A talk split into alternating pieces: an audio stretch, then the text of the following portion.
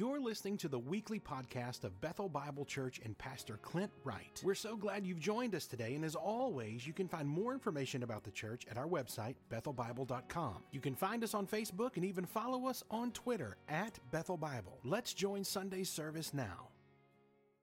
And amen. Thank you so much, Josh and Molly. And good morning once again to you. Uh, I tell you what, I look forward to the kids' Christmas worship every year. It is uh, not the usual form of worship, but it sure brings joy uh, to my heart. So thank you once again, kids. We want you to know this is your church just as much as it is to the grown ups, and so thank you for serving us in that way. If you want to be getting out your Bibles, we're going to be in Luke chapter 1 this morning, continue, continuing our Advent series about the gift. What exactly is the gift God is giving to us through Jesus Christ? You know, this Friday, my kids had a half day of school. It's more like a fourth day, maybe like a fifth of it. They're there for like an hour. I don't even know why we do it. They're there for like an hour, and then they came home, and now officially starts Christmas break. So in my home, that means it's time for Christmas movies. Turn on the electronic babysitter, parents. You know what I'm talking about. And so we will, there's a lot of Christmas movies we like to watch. One of our favorites is Home Alone. Great movie. It worked for me when I was a kid, and kids today love it just as much. Uh, we love the movie Home Alone. And you know, in this movie, most of you have probably seen it. It reminded me a lot of the passage today because in this movie, Kevin, he's a little kid, Kevin McAllister, you know, he, he thinks life would be so much better if he was just in total control. If people would leave him alone, if he was just there without his family and his cousins. In fact, he wishes his family would just disappear. Well, then his family does disappear. His family accidentally leaves him. They go off on vacation without him, and he wakes up home alone. He gets his wish. And at first, it's great. I mean, he's eating ice cream while he jumps up and down on the bed. He's getting a whole cheese pizza to himself. He snoops around his big brother's room. His brother can't beat him up. It's fun. But pretty soon, he finds out life on his own, uh, it isn't all he thought it would be you know, there's a basement down there, and the basement's really scary, and he's got to do laundry. He's got to go buy himself a toothbrush. And then it turns out there's these guys around called the Wet Bandits. The Wet Bandits, well, they're out to get him. And then he ended up meeting this old scary man. He thought he was a scary man, but it turns out the man's not scary at all. In fact, he's really kind. He's really uh, wise, and he has this conversation with him. But he, we learn that even this wise, experienced, kind old man hasn't been able to get his life to work out his relationship with his son is severed. His relationship with his granddaughter is severed. And so Kevin, he rather he does his best. He concocts this plan uh, to defeat the West wet bandits, and I mean he does pretty good, doesn't he? You know, there's there's blow torches, there's flying paint cans, hilarity ensues, but in the end, it's not enough. In the end, he still needs this old man to come hit the wet bandits over the head with a shovel. He needs his mom to come home for Christmas too. That's what he really needs. You know, I think this movie illustrates something. It's in the heart of every one of us, in the heart of every human, there is both a desire to be in control, a desire to control our lives, and an incapacity to make things turn out right. Isn't that us? We want to be in control, but then we can't make it all work out all right. Well, today we're going to look at a, a passage has really two of the most famous passages in all the Bible. So famous, we give them special names. We're going to see the Annunciation and the Virgin Birth, and both, both of these are written for you. For you. When you have that moment of realization that you can't make life turn out right. It's here to tell you this morning. You don't need power. You don't need control. You don't even need your cousin to stop drinking so much Pepsi that he wets the bed. You don't need any of those. What you need is faith. You and I need faith. And that's the point of our passage this morning. Jesus gives us the gift of faith. Let's look at the passage this morning. Luke 1, we'll start in verse 26. And then six months, the angel Gabriel, Gabriel was sent from God to a city of Galilee named Nazareth, to a virgin betrothed to a man whose name was Joseph of the house of David. And the virgin's name was Mary. And he came to her and said, Greetings, O favored one, the Lord is with you. But she was greatly troubled at the saying and tried to discern what sort of greeting this might be. And the angel said to her, Do not be afraid, Mary for you have found favor with God. And behold, you will conceive in your womb and bear a son, and you shall call his name Jesus. He will be great. He will and will be called the Son of the Most High. And the Lord God will give to him the throne of his father David, and he will reign over the house of Jacob forever. And of his kingdom there will be no end. So, almost seemingly out of nowhere, an angel burst into the scene to this girl, Mary. Angel means messenger, specifically God's messenger. An angel, it's a being who arrives in our midst with news from another place, from another sphere and realm altogether. An angel is one who comes into our kingdom, but he's from the kingdom of our Lord. This angel, his name is Gabriel. That name means God's fortitude. It's a fitting name for the message that he is given. And Gabriel, Gabriel has a very interesting history in the Bible. So the last time we've seen Gabriel was about 500 years before this moment, and he, he appeared to Daniel. Daniel was there, he's reading and meditating on the words that Jeremiah had spoken, and Gabriel is sent to Daniel, but he's delayed. He is delayed 21 days because of an angelic conflict. We see in the scriptures there's like this cosmic street fight between Gabriel and these three demons we're, been, we're told have been assigned to the prince of Persia. And then, while he's in this street fight, another angel named Michael, he's the only other angel whose name we get in Scripture. This angel Michael, he comes, helps Gabriel, and Gabriel escapes into Daniel's presence. From there to the presence of Daniel. This is crazy. There's not much other else like this in all of Scripture. Well, when Gabriel gets to Daniel, his, his revelation to Daniel was concerning this figure called, he called the Son of Man. He tells Daniel all about this guy who would come called the Son of Man. And this Son of Man would be a divine Messiah. He would be one who God would give an everlasting kingdom. He would, his name would be great. He would have all dominion, all power, all authority. That's who this Son of Man figure was. Now, the Pharisees in Jesus' day were obsessed with this guy. They're obsessed with the Son of Man. Who could it be? They're looking for him left and right. Who could it be? How will he come? They, they write all these things, they have all these prophecies. They're, they, they're trying to figure out, they're looking eagerly, waiting for the Son of Man. But they get something they would never believe. See, what, what the Pharisees could never believe is that a powerful figure, the most powerful figure in all the Bible, would be a little baby born to humble parents in some backwoods town. That part they were never willing to believe. But Jesus, what's interesting is, throughout the Gospel of Luke, Son of Man is Jesus' favorite name for himself. He calls himself the Son of Man 23 times in the book of Luke alone.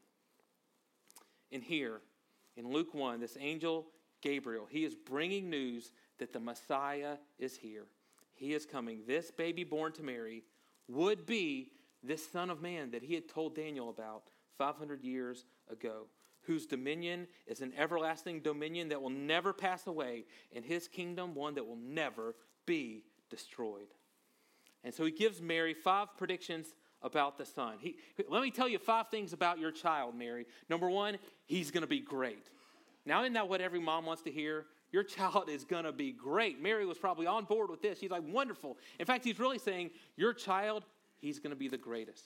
There will be no one like him. He'll be called Son of the Most High. Now, back in that day, sons were seen as carbon copies of their father. So you would be a son of something, even if it wasn't your biological father, you were a son of something that you imitated, that you mirrored. And so essentially, he's saying, This son, this child, Gabriel is t- telling Mary, he's going to be equal with Yahweh. He will be the most high God. And then he rattles off three more things. He will be given the throne of his father David, he will reign over the house of Jacob forever, and his kingdom will never end.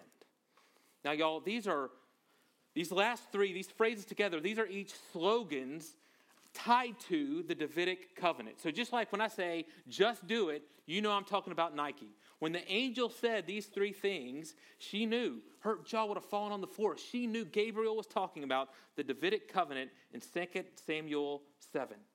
She knew that right then and there, Gabriel had set off a hundred years old prophecy covenant explosion right then and there.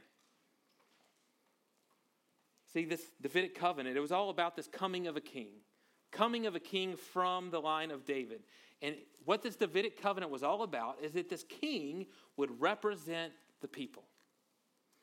Under the Mosaic covenant before that, the, the way it was going to work was that each person, everyone in the nation, would follow the law and keep the law. And that's what was supposed to happen. Well, that never happened. That never got close to happening. But under, under the Davidic covenant, one person, one person, a king, would represent the whole nation. You may have heard of the phrase the royal we. So when the Queen of England, when she gets up to make her royal address, when talking about her nation, she uses we. She says we. How can she do that? Why does she do that? Because, in a sense, the Queen is England. England is the Queen. What we are seeing in the Davidic covenant is the royal we.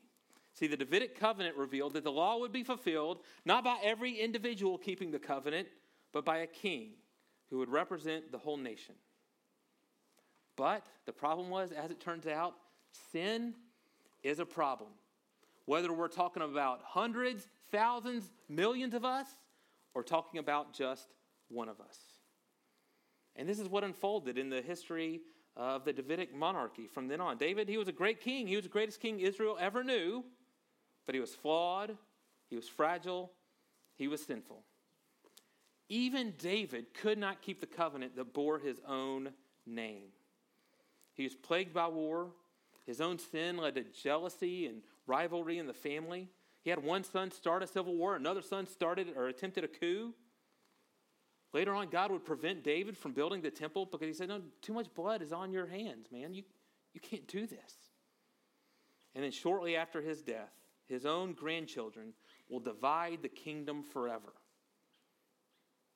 So we get this promise of an eternal kingdom, a king whose reign will have no end, and then two generations later, kingdom's falling apart. It's divided forever. We don't even make it two generations. And of course, we know later each kingdom in turn will be conquered, will be enslaved, first by the Assyrians, then by the Babylonians. And since then, there's been virtually no progress in this Davidic promise up until this day, up until the day Gabriel talks to Mary. Because in this time, now the people, they're ruled by the Romans. There hasn't been a Davidic king since then. See, man's attempt to fulfill the Davidic covenant, it has been absolutely pitiful. I mean, we're not, we're not even close. Have you ever done the thing where, you know, you got a ball of trash and you see trash can over there and you go to shoot it and you miss by like three feet? And then to your horror, you realize, oh, somebody saw that. And they look at you like, you are a sad human being. this is us trying to produce one heir, one person who can be good enough to represent us. But the angel announces, but Gabriel announces, just when it seems hopeless and more impossible than ever, the eight, eight, Gabriel announces now. Now. God is keeping his promise now. It's him. He's the one. Jesus is the one coming from David, but who is much greater than David. He will represent the people and do what no other man can do. He will have a kingdom without end. What we have been powerless to do, God will do through his power. That's what Gabriel is t- telling Mary. Now, Mary's got some questions, obviously. Let's pick it up in verse 34. And Mary said to the angel, How will this be, since I am a virgin? Mary's got doubts. You can hardly blame her. You'd have doubts. I'd have doubts. Of course we would. Especially considering this girl's life. She's probably 14, 15 years old at the time. Her life was never supposed to be extraordinary. She would probably marry very humbly. She would give birth to numerous poor children, and she would probably never tra- travel more than a few miles away from home. As with all poor peasant girls in her time, she was illiterate. Her whole knowledge of the scriptures was just limited to what she had memorized at home, heard in the synagogue. She's a young girl that no one knew in a town that no one thought of. And God has just told her she is carrying the Davidic king who is also God. Oh, by the way, she says, also, I'm a virgin, so how's that going to work? Well, I think it's worth noting here, you know, there's really two kinds of doubt. There's two kinds of questions we can have. there's a kind of doubt we can have that doesn't want to believe, it only wants to disprove. You know, it's, it's the kind of doubt that's prideful, it's stubborn, it attacks with questions, but is unwilling to listen to answers. Because this kind of doubt assumes it assumes it already has all the answers. But then there's a type of doubt that wants to believe. A kind of doubt that actually wants faith. You know, this kind of doubt, it, it, it does produce honest questions, but then it stops to listen to honest answers. Even if those answers contradict you, even if those answers demand change, even if those answers demand sacrifice, this kind of doubt comes out not out of pride, but out of humility. And this is the type of doubt Mary has. She wants to believe, and she's humbly ready for God's response. And so God is going to give her the gift of faith. How? How does God produce faith in her? By showing her his power. Let's keep reading. Let's look at verse 35. The angel said to her, The Holy Spirit will come upon you, and the power of the Most High will overshadow you. Therefore, the child to be born will be called Holy, the Son of God. And behold, your relative Elizabeth is in her old age, has also conceived a son. And this is the sixth month with her who was called barren. For nothing will be impossible with God. You know, God can be frustrating in his responses sometimes. I'm sure Mary wanted details, like us. A lot of times when we ask God questions, we want details, we want explanations, we want, we want it to make sense. God, make it make sense to me. I think a lot of times we, we want these details because we think it's at least partly up to us. You know, it's kind of our way of saying, hey, okay, God, explain to me, God, how you want me to do this. And God answers Mary by saying, You're not going to do this. I'm going to do it all. In fact, he tells her he is going to do something completely unique. So miraculous, it will only happen once in the history of the world. So unbelievable, only God can do this. And it may seem counterintuitive, may not be what we expect, but this, this mystery, this something so powerful, so unique, it produces wonder and faith all at the same time. And so the angel tells her about the really it's the virgin conception. So we usually talk about this time of year the virgin birth, but y'all, the birth is the least surprising thing about this situation. The birth was normal. It was every day. It was mundane. It's something that's literally happened billions of times.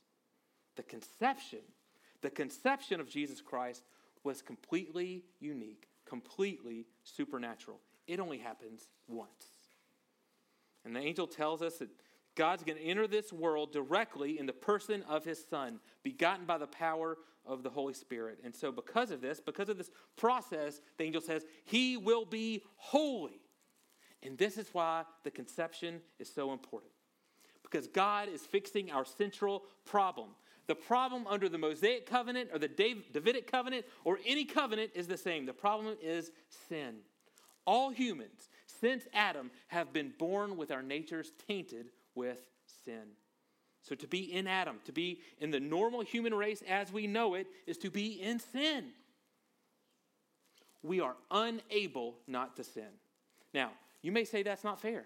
And you may say, no, that's not true. I make my own choices. I'm free. I do whatever I want to. But y'all, this is the most scientifically verifiable fact in the human history. I looked it up today. There have been 107 billion people born in the world. 107 billion people. You know how many of those have sinned, have struggled, have been broken? 107 billion.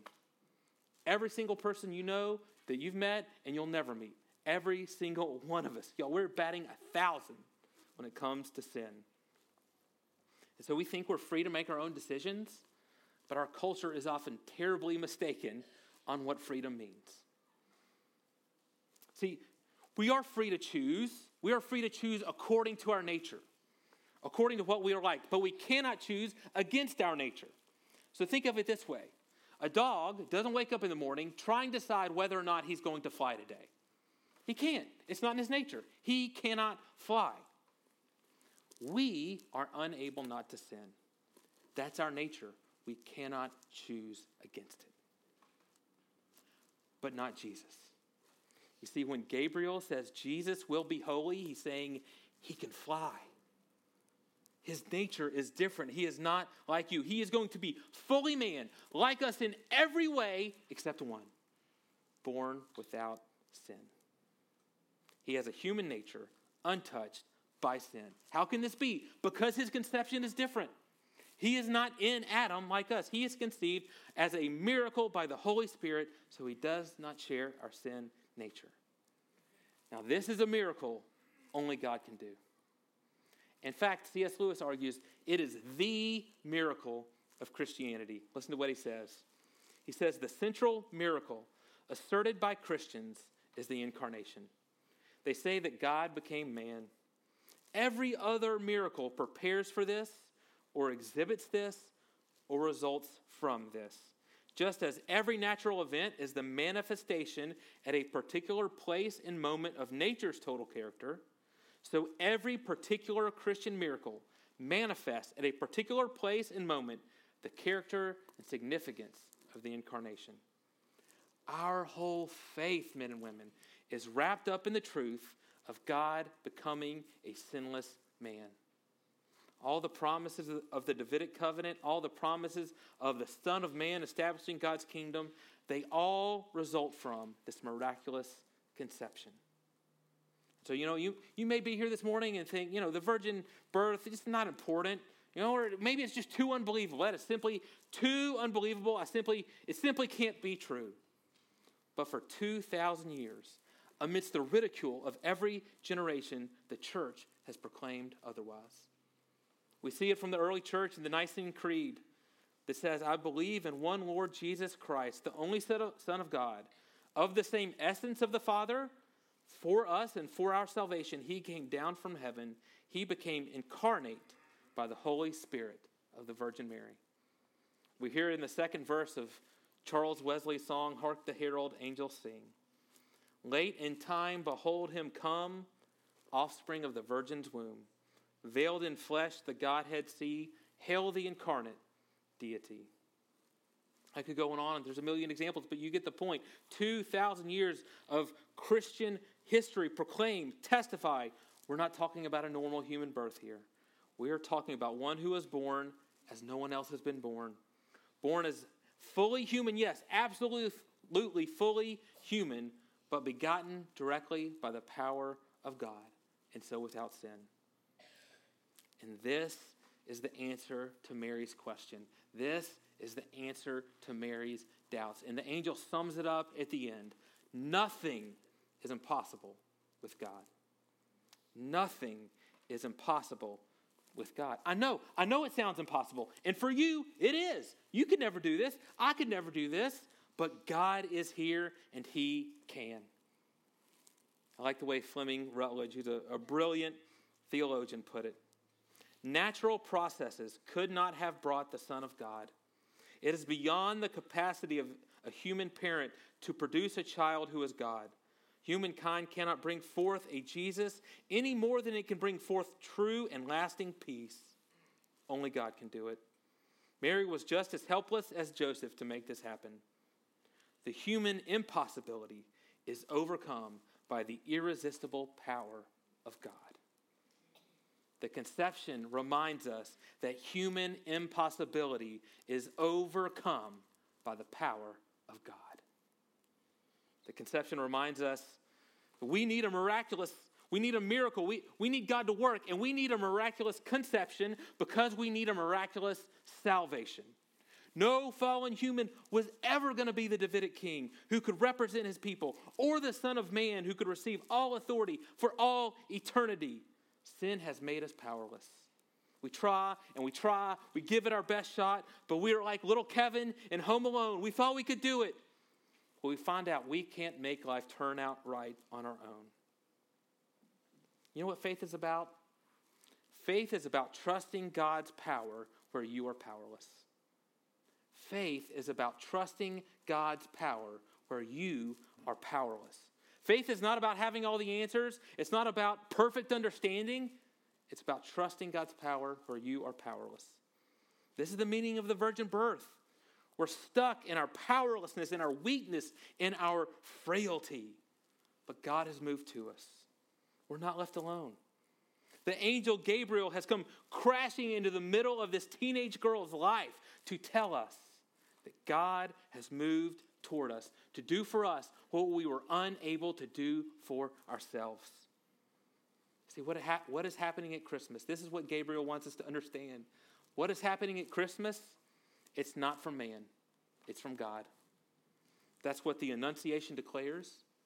That's what the virgin birth signifies.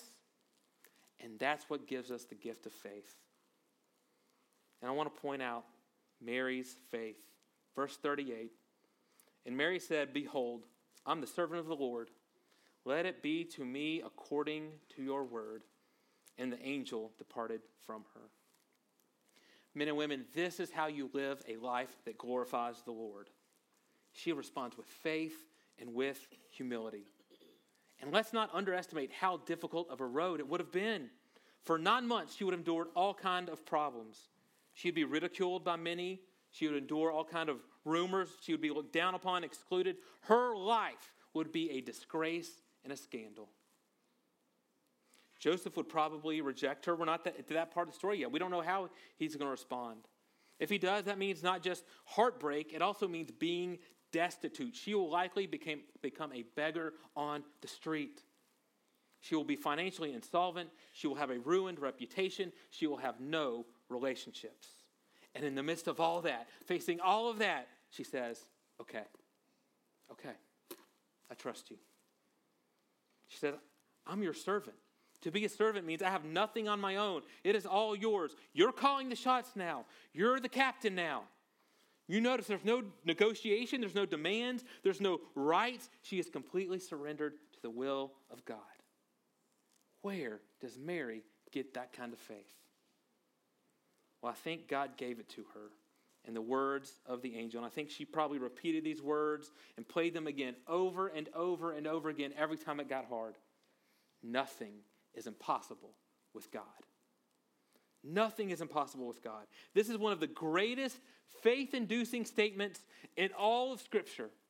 She believed that he was powerful enough to do all that he has promised. Now, there's an important caveat here. You notice she made an important distinction. She said, according to your word. So it's not, you know, according to my desires, not according to my actions. She's saying God's power to keep his promises is what I can trust. That's what gives me faith. And this faith, this faith, that is the best gift Mary got that day. That's the best gift Mary got in her whole life. Listen to what St. Augustine said. This is true. Mary is more blessed in receiving the faith of Christ than in conceiving the flesh of Christ. Her nearness as a mother would have been of no profit to Mary had she not borne Christ in her heart after a more blessed manner than in her flesh. The real gift Mary got was the faith to believe that God was doing what we were powerless to do. The faith to believe that He is coming to us. The faith to believe that He will represent us and that He will establish God's kingdom forever.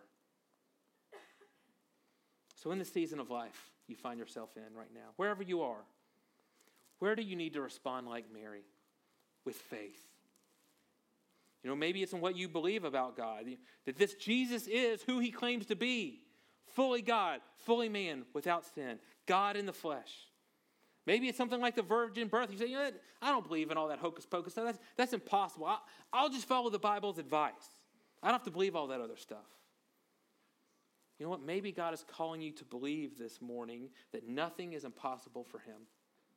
That he didn't come just to give good advice, that he came to restore humanity and establish an eternal kingdom as the Son of Man. Maybe God is asking you to endure something you're not sure that you can. Maybe he's asking you to forgive something you're not sure that you can. You know what? Or maybe maybe life has been disappointing. Maybe you don't, you don't have the life you thought you would have. You haven't been able to make life work on your own despite your best efforts, and you've been working really hard at it for a long time. And you know what? Maybe this time of year, maybe the desires and the distractions of life have consumed you. You know, isn't it amazing that Christmas at the same time, same time of year, it, it, the same time, it is both the most spiritual and the most materialistic time of the year. Isn't that amazing? It's almost like every December, we're, we're forced to choose what it is we are really celebrating, to choose who it is that is actually God. What really has our hearts and what really brings us joy? Is it all the stuff? Or is it Emmanuel, God with us in his kingdom?